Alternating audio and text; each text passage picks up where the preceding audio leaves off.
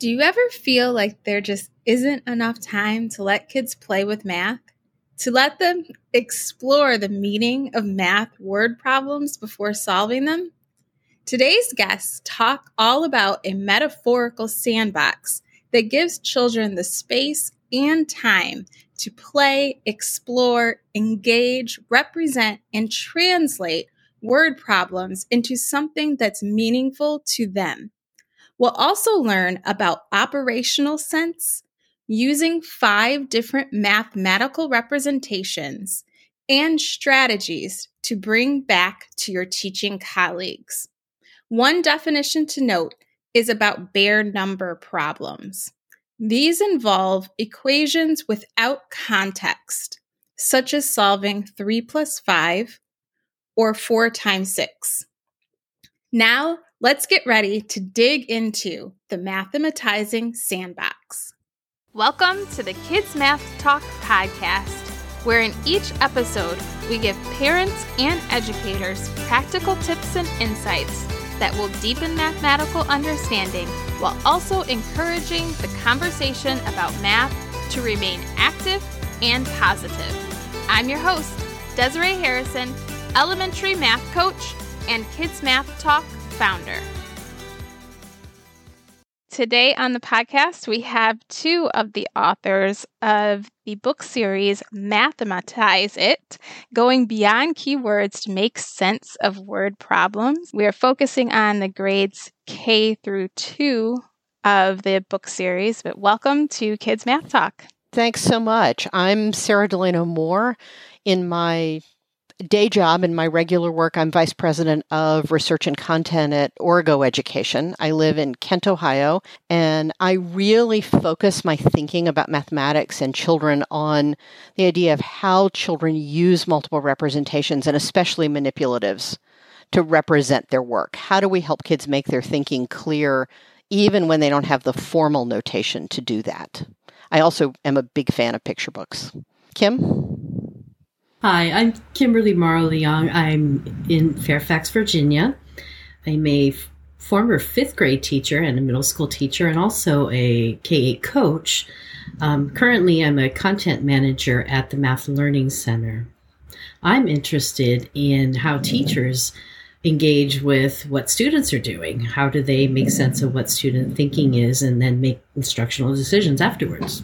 All right. Thank you, ladies, for those introductions. And I'm just really excited to sit down with you all. We've been planning this for a little while, so it's just exciting to have you both on and to chat about this book series. And moving away from keywords is something that you hear about all the time, and it's something that we have to keep talking about. And while some people might associate this conversation with just upper elementary or even waiting until middle school, teachers and parents of lower elementary children and even children as young as 5 and 6 years old need to be a part of this concept shift conversation. And in the introduction, you all start this conversation by unpacking the term mathematizing. And so this is a word that has been emerging more and more in literature, and we've talked about it in previous episodes of the podcast.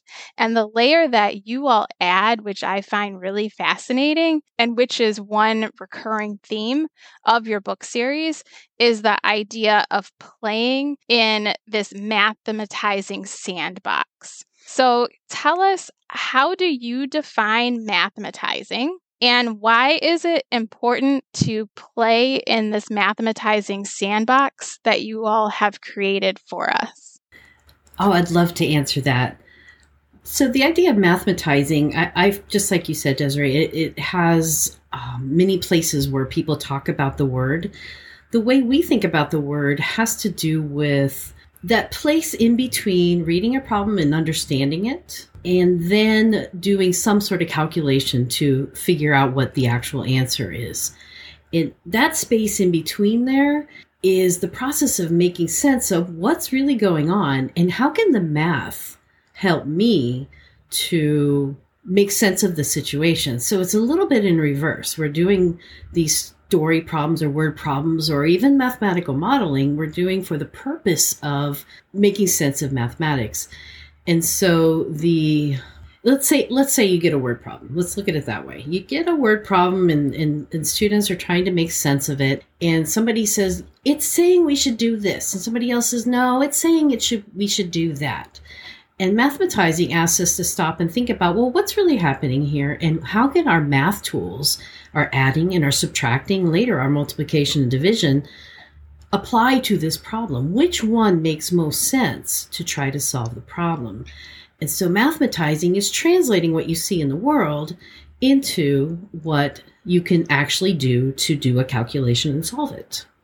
And I'll let Sarah talk about the mathematizing sandbox itself, the whole process.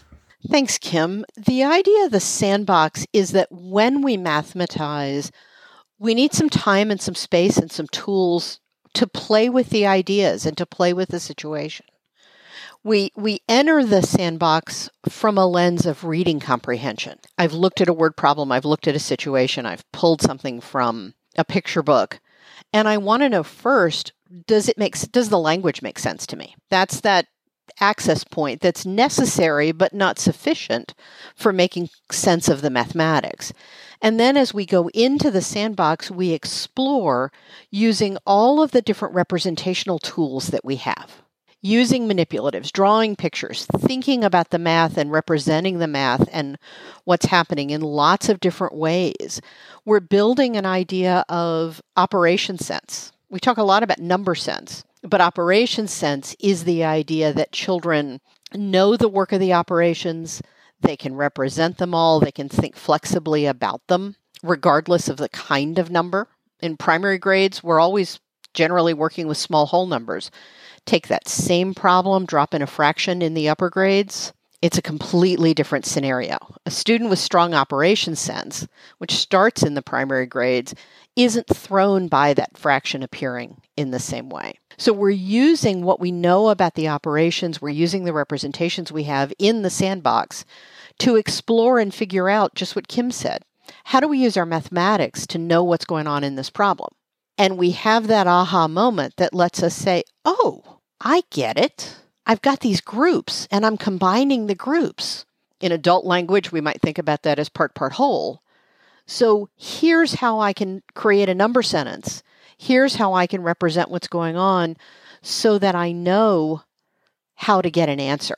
And at that moment of aha, we kind of come out of the sandbox. We wind up our open exploration and move more towards formally solving the problem. When I worked with teachers as a coach, one of the conversations we always had was the difference between a takeaway and a distance. So if we're trying to understand what subtraction does, we have to see that, okay, so subtraction can do a lot of things. And one of them is it can just say, here's a set of objects. This could be my little counting bears, and I need to take some of the bears away. And that makes sense. And that's a model of subtraction that a lot of people are familiar with. But subtraction can do more than that. Subtraction can also tell you what's the difference between your number of bears and my number of bears, and give us an answer.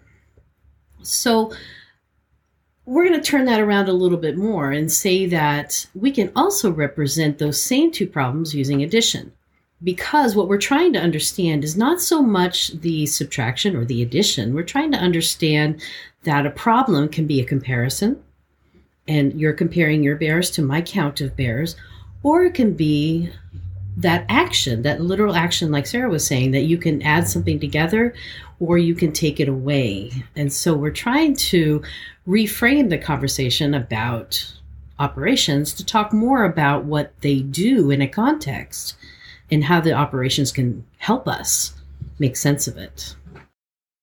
Sometimes we talk about them as the job of the operation.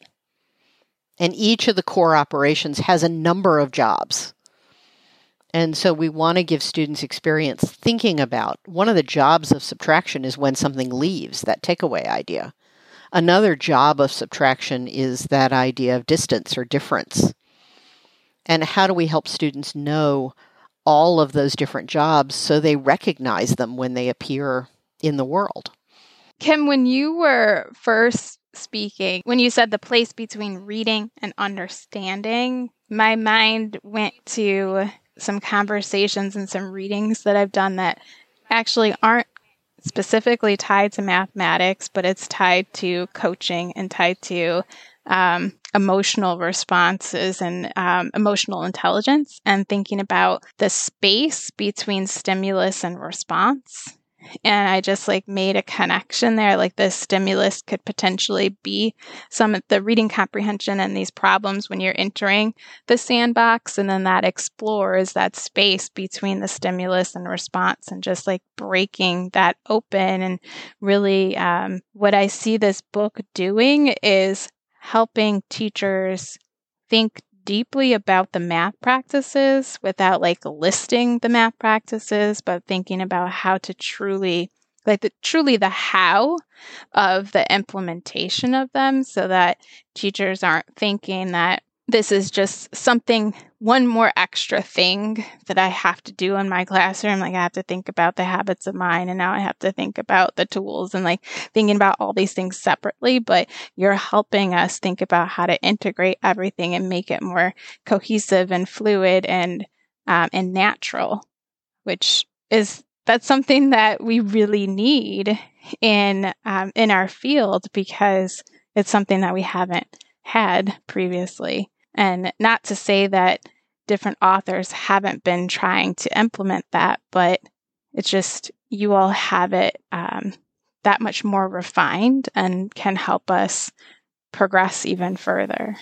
When I think about the times that I've been in primary classrooms, I'm always struck by how careful the teachers are about introducing a text of any kind. It either could be a storybook, or it could be a nonfiction text of some sort. And the teachers always stop and they assess comprehension. They try to make sure that students have understood the story. And maybe there's pictures to go along with it, or some sort of visual aid, or some way that the students can engage with the story. And I find that we don't do this as much in mathematics, is that when we have a situation, students say, I wonder what we could do to recycle, or to do more recycling in our school, to take that action of quantifying it. What does it take mathematically to actually figure out how much you are already recycling, how much more could you recycle, and what would that look like? What would it take to turn that into a mathematical situation? And if the more practice we do with that kind of thought, just like we do with thinking about what was a character thinking, or what do you think that character might do next in a story, these are the natural kinds of questions that teachers ask that we can ask them in math too. So what you were just saying, Kim, is a perfect segue into my next question, actually, because I'm just thinking some more about entering the mathematizing sandbox. And you all say in your book, teachers and students are encouraged to explore their thinking with mathematical stories, and getting more math in context, and how these word problems are a perfect match for getting deep into storytelling and mathematical modeling. And you all talk about the difference between context and computation. So can you expand on this idea for our listeners, please? Of course. And I should probably say at this point, my husband's a reading educator. So some of my thinking about this is informed by that rubbing off knowledge of literacy that I've gained over the years. When we talk about computation, we're talking about skills manipulating naked numbers. And all too often, if kids skip that space between, that exploration in the sandbox, they read a word problem, they number pluck, as John Sangiovanni says, and they start computing with the numbers based on what they know how to do, or what chapter they're in, or what they think is going on, and start just computing without reflecting on the role of the context. And part of what the sandbox does is ask us to think about mathematical comprehension, reading comprehension. I'll play off of Kim's example of recycling. If I'm reading a text about recycling, that might spur this question of how much do we recycle as a school? Could we do more? There's some understanding I need to have of that text from a language perspective, both skills. Can I say the words? Do I understand the way the sentences are organized? Can I make sense of it comprehensionally? And then mathematically, I need to make sense of it. I need to think about, well, what do I need to know how much we recycle as a school? Do we need to count the number of milk cartons that end up in the recycling bin? Do we do that by how much they weigh? How do we think about that? And that's context. We want to encourage kids to and adults to work in context, to think about what's happening and make sense of it. We often talk when we compute about ideas like the commutative property. And I'll use an early multiplication example here. If I'm ordering flowers from the florist for a party, and I want 8 vases that each have 3 flowers each, and the florist only sends me 3 vases that each have 8 flowers, the florist says, I sent you 24 flowers. I'm thinking I've got 8 tables and only 3 bouquets. While the product computationally is equivalent, 3 groups of 8, 8 groups of 3, contextually the meaning's quite different when I situate it in that setting. And particularly for young learners, it needs to make sense. And so when we push kids too quickly towards computationally, it's the same answer, never mind, they lose that urge to make sense of the mathematics. And we want them to make sense of the mathematics, to comprehend it, just as much as we want them to comprehend the language. How you started answering that question, I find really interesting about the making connections between literacy and math, because the more connections that we can make, the stronger the context will be, but also the more engaged teachers will become, because then they will be able to make more connections to instructional strategies that they're already using in their classroom and think about how they can just potentially adapt that to include some of the mathematical concepts and the mathematical comprehension that you're speaking to. The context is everything. And then the examples that you all are giving, it doesn't have to be this massive undertaking to think about all these grandiose scenarios. And it also, you can build the context and background and shared understanding in your classroom. The context doesn't always have to come from an experience a kid has had before they've entered the classroom. You can create a scenario and then use that scenario and build off of and get into the sandbox with that shared experience. I'd like to pick up on what Sarah said earlier. She gave the example of the multiplication situation and the difference between 8 times 3 and 3 times 8. This is also true in addition. So let's say, for example, you're preparing a meal for 2 family members and then 8 more people show up. The way you think about what you have to do next is very different. To take a set of 2 and to add 8 more people is one kind of situation. But imagine if you were preparing for 8 people and 2 people showed up. The kinds of thinking you're going to do is different in that context.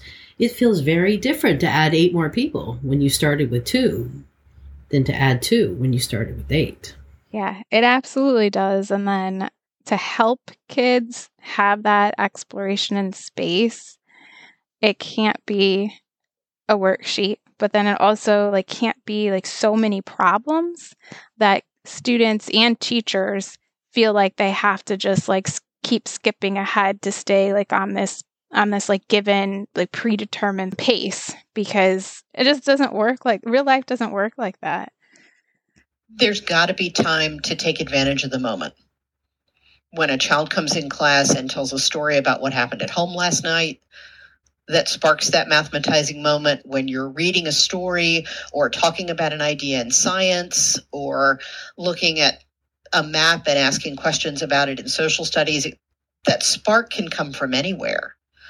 And we have to give ourselves as teachers and our students the breathing room to grab that and explore the mathematics, because that's ultimately what teaching math for application, for sense making, for college and career readiness, which sounds grandiose when we're talking about primary students, but that's really the beginning of it.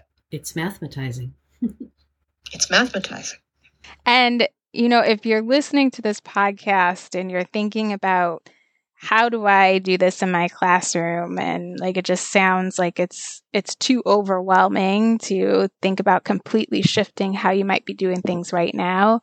Then consider, like, in this, whatever unit you're in right now, to just try it one time in that unit and just see how it feels and how it's different from the way that you might usually engage students, and see how the students feel about it and how they're reacting and how they're like getting into that flow of thinking and actually doing math, and just like, you know, give yourself that experience and reflect on it, and then try it once for the next unit and say, or maybe try it twice for the next unit, and just start off small, make small changes every day.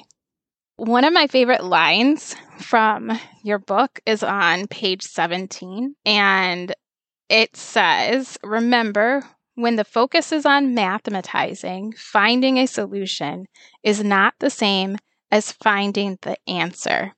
A solution is a representation of the problem that reveals how it can be solved. The answer comes after." And so I've highlighted that. I've like added my own notes in the side. And I just think that this is a message that teachers, administrators, like coaches, parents, just everybody needs to keep hearing this message.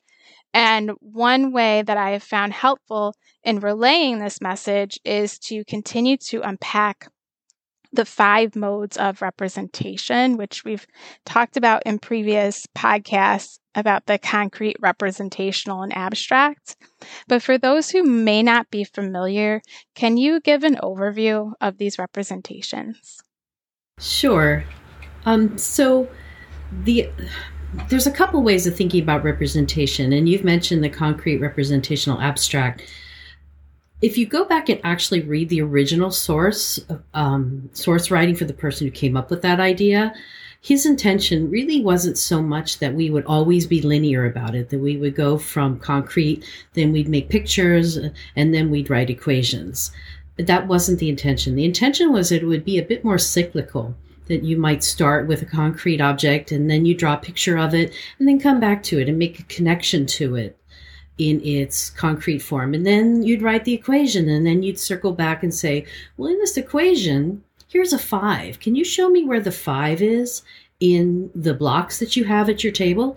Can you show me where you see the 5 in your picture? The intention was always to be more rounded about this and not always moving in that direction. And so this idea was picked up also, and we use a slightly different model, even though this concrete, representational, abstract is a really important one. We talk about one that actually has 5 parts. And so it includes a concrete, it includes a picture, and it includes representing things in symbolic form as well. But we also think about the context. And obviously we've been talking about context quite a bit. But we consider the context of the problem one of the representations that we always come back to. So I see you have a 5 in your equation. Can you tell me what that means in the problem? Tell me again, and tell me in words how that works. And that brings up another representation that we want to engage with students, is their verbal connection with what they're doing. So I see that you've acted this problem out. Could you tell me what you did? Show me with your counters what happened in the story. And we want to see students say, okay, we have 9 children in the classroom and 6 more come in. We want to see 9 counters on in front of them and 6 more added to it, because that's quite literally a translation from the context, using language, and then translating it into the objects. That's 3 modes of representation that students can pick up on right away just with what's in front of them at their desks. And if you ask them then to record it as a picture, they have to really think about, well, this is a starting with 9 and 6 more come in. How are you going to say that on a flat piece of paper? And if students are truly getting into these contexts and understanding that this is an action and I have to do something about that, they might circle the 6 counters in the picture and point to the other 9 and say, look, these have to come together. But it's really important for us to monitor that students are using these counters to represent what's going on, and talking about how we can do that with arrows and marks and just showing movement some sort of way. When we do that, we're bringing together 5 different representations, and what we're doing is what we call translating between them. Every time a student can say, see in my picture, this is my friend bringing a puppy to a situation, whatever it happens to be, that they are using all these different modes and moving between them in a way that makes sense to them. When the effective teaching practices talk about use and connect multiple representations, I think sometimes it's easier for us as teachers to use the representations. We're going to model this with manipulatives now, and that almost behaves as a silo. Now we're going to draw a picture. Now we're going to write an equation or a number sentence.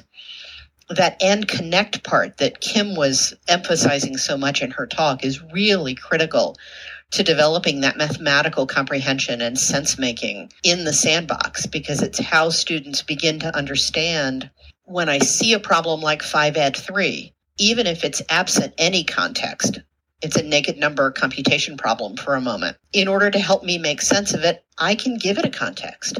I can picture what I might do with a 10 frame. I can picture this as I have 5 cars and my friend gives me 3 more. Or there are 5 children in the stands and 3 playing basketball. How many people are there? Whatever the situation is, I can choose that. And by making those connections, we really develop deep understanding.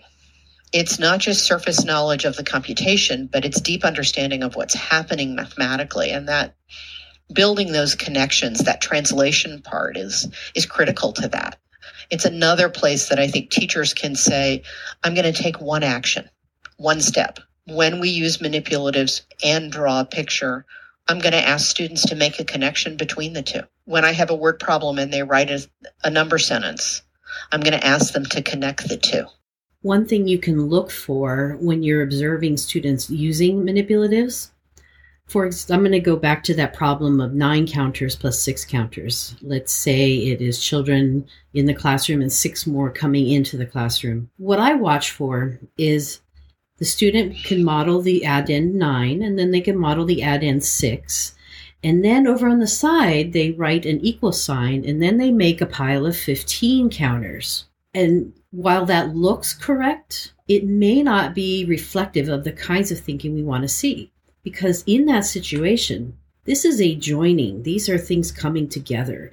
So when the 6 come in and join the 9, they become together 15. By representing the 15 over on the side, we no longer have a sense, does this student see that within that 15 is the 9 and the 6 that came and joined it? Do they see that? And that's something to watch for. To see if your students are doing it that way or if they are literally acting it out. Thank you both for those additional small chunks or small goals for teachers to grab onto, because it is like just starting small and thinking about building on each day. It just makes everything more manageable.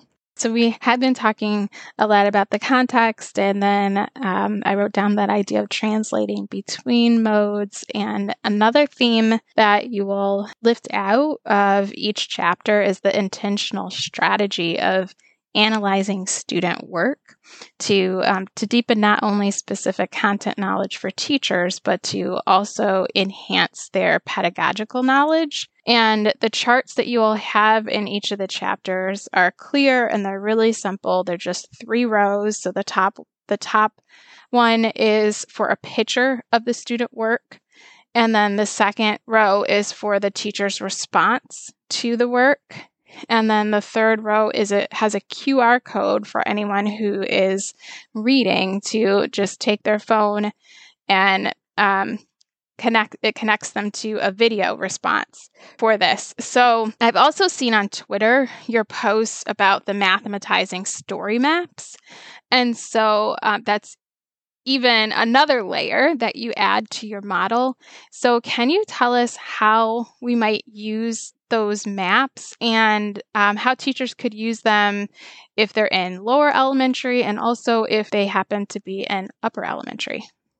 We thought about the story maps as the next layer, really, as you described it, Desiree, of how do we put this model and this way of thinking about problem solving and mathematizing and the sandbox into action in a classroom. When we wrote the books, a lot of that writing and thinking is about helping teachers get their heads around what are the different jobs of the operations.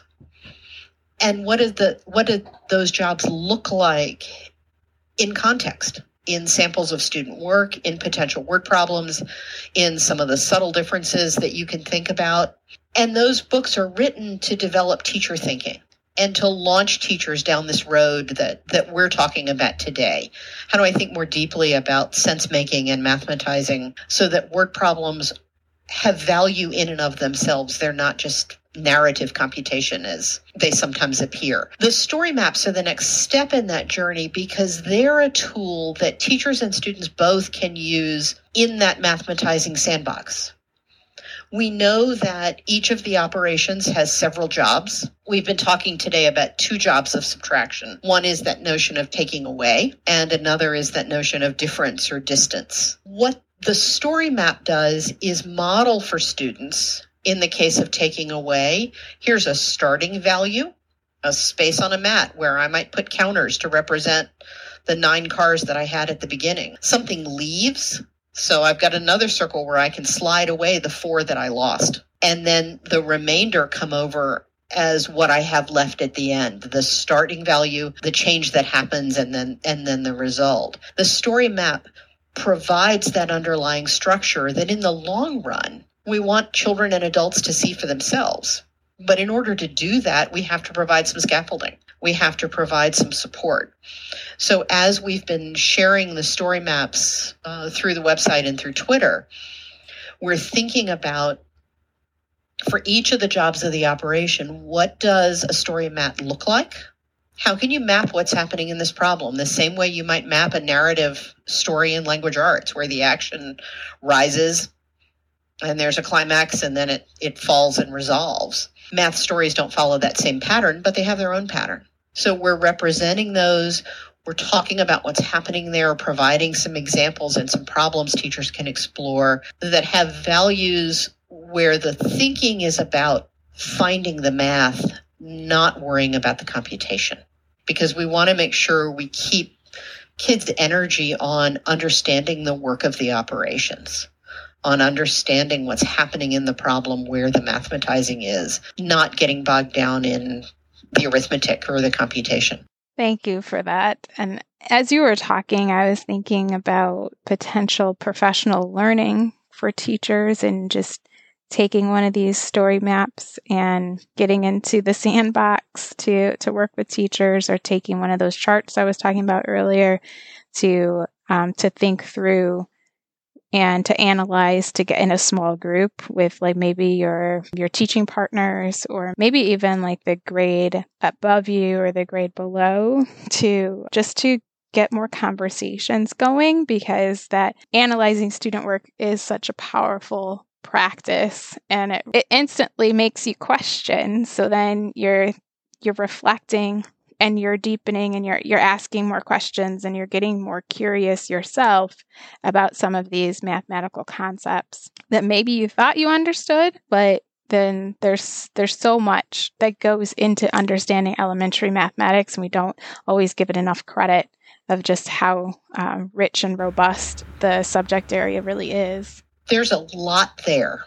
And I love your idea, Desiree, of looking at some student work, at really diving in and thinking about what does this tell us about how we think and how the kids think about these ideas. The other idea that I'll pose for the broader community is that these story maps and these underlying structures work beyond basic facts and the initial introduction of the operations. We want children to see that as they move from learning to add and subtract whole numbers in the primary grades and they move to intermediate grades where they're thinking about larger whole numbers and fractions and decimals, even to middle school where they're thinking about integers and algebraic expressions.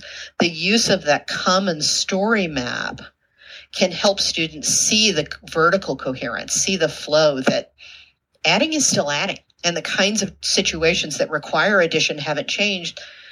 We just have a whole lot more flavors of numbers in our toolbox. There's a lot more we can talk about now because we know about quantities that aren't whole numbers, or we know about quantities that are less than zero, or we know how to describe a quantity we don't know yet.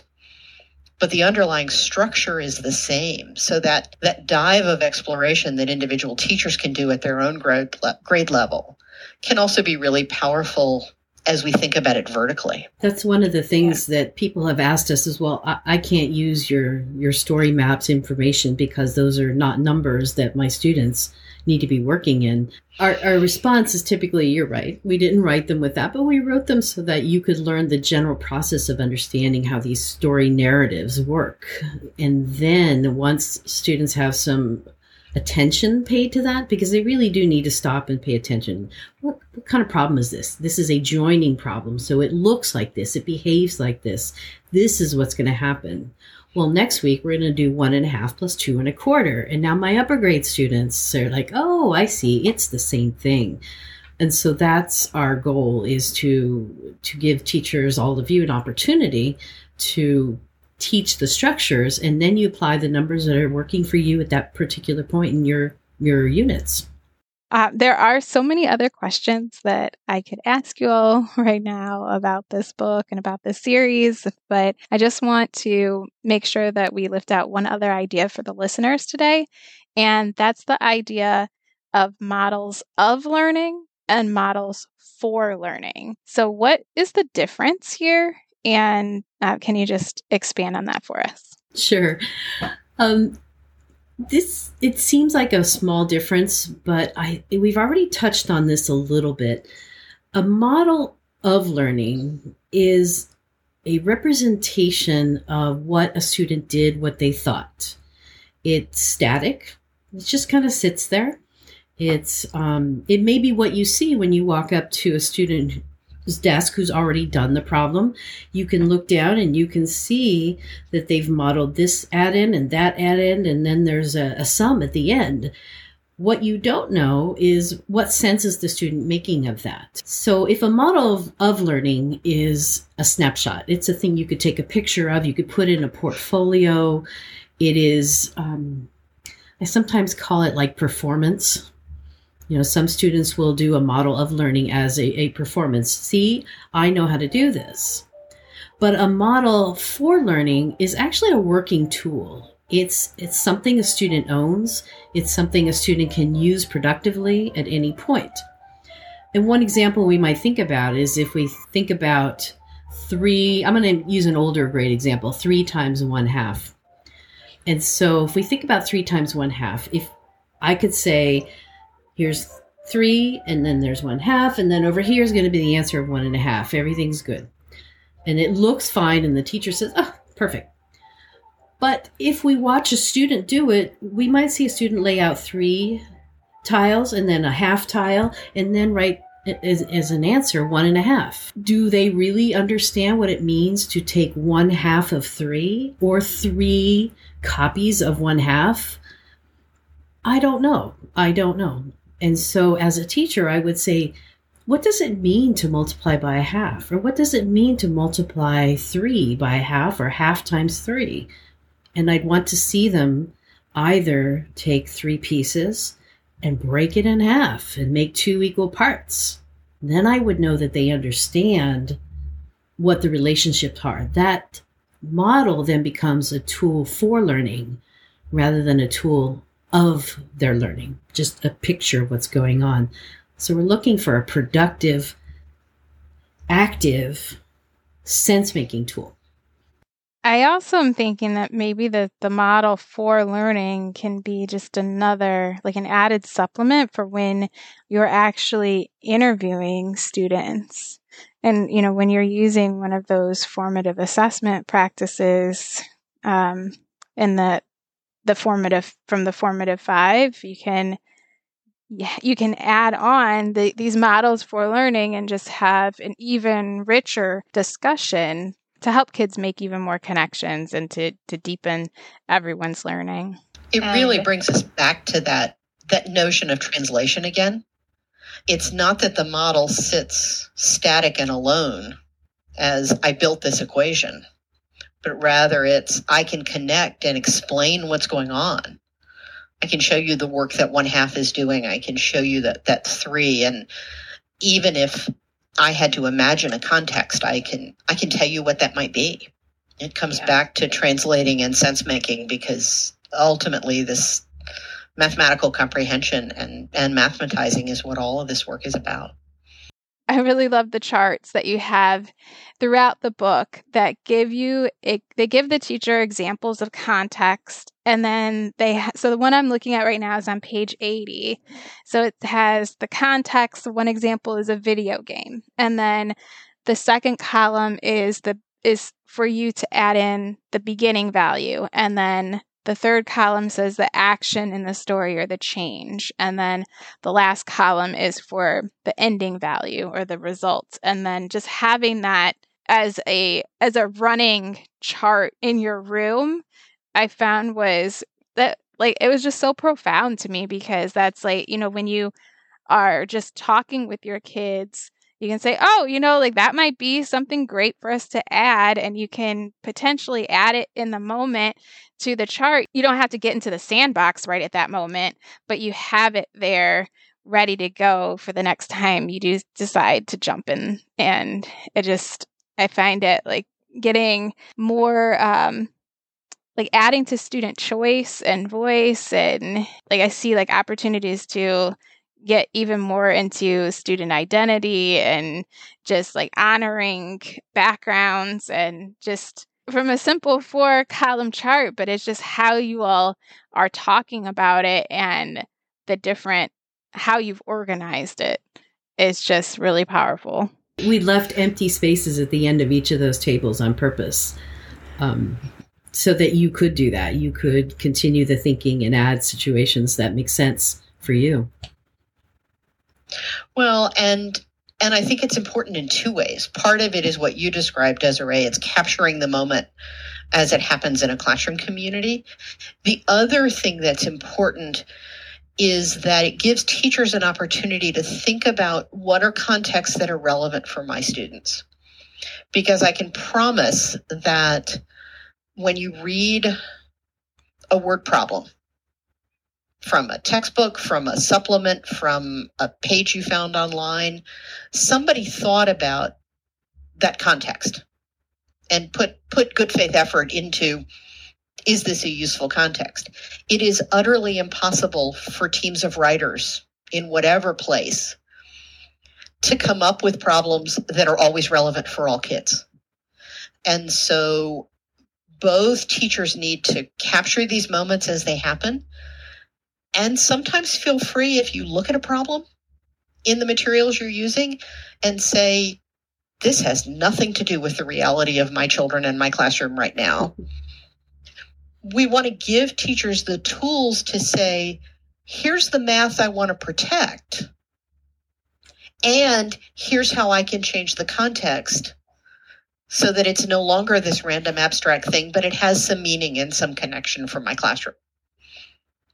Teachers need to have the freedom and the confidence to make those adjustments. We all hope they don't have to make them too often, because then it becomes one more thing. But we know that when we use pre-created materials, whether it's the problems with our story maps or things that might be in a core curriculum or any other source, it's not going to hit 100% of the time. And so we want to give teachers the tools and the ways of thinking to make those adjustments where it's most important.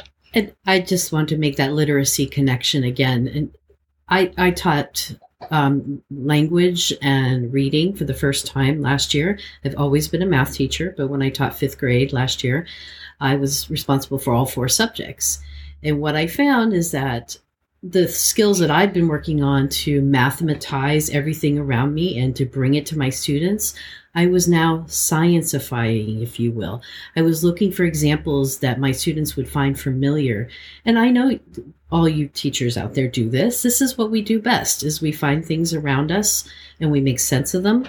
And we bring it into our classroom in a way that our students can understand it, either through literature or through images that are so available to us now.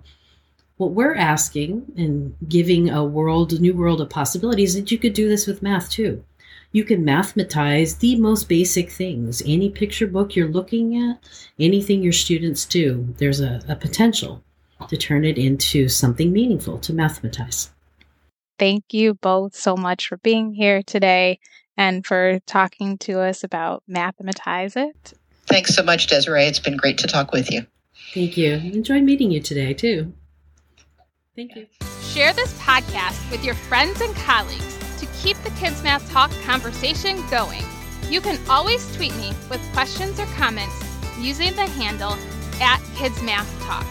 You can also head to my website, kidsmathtalk.com/podcast, for previous episodes. Leave us a review on Apple or wherever you find your podcast. And join us next time for another episode of Kids Math Talk.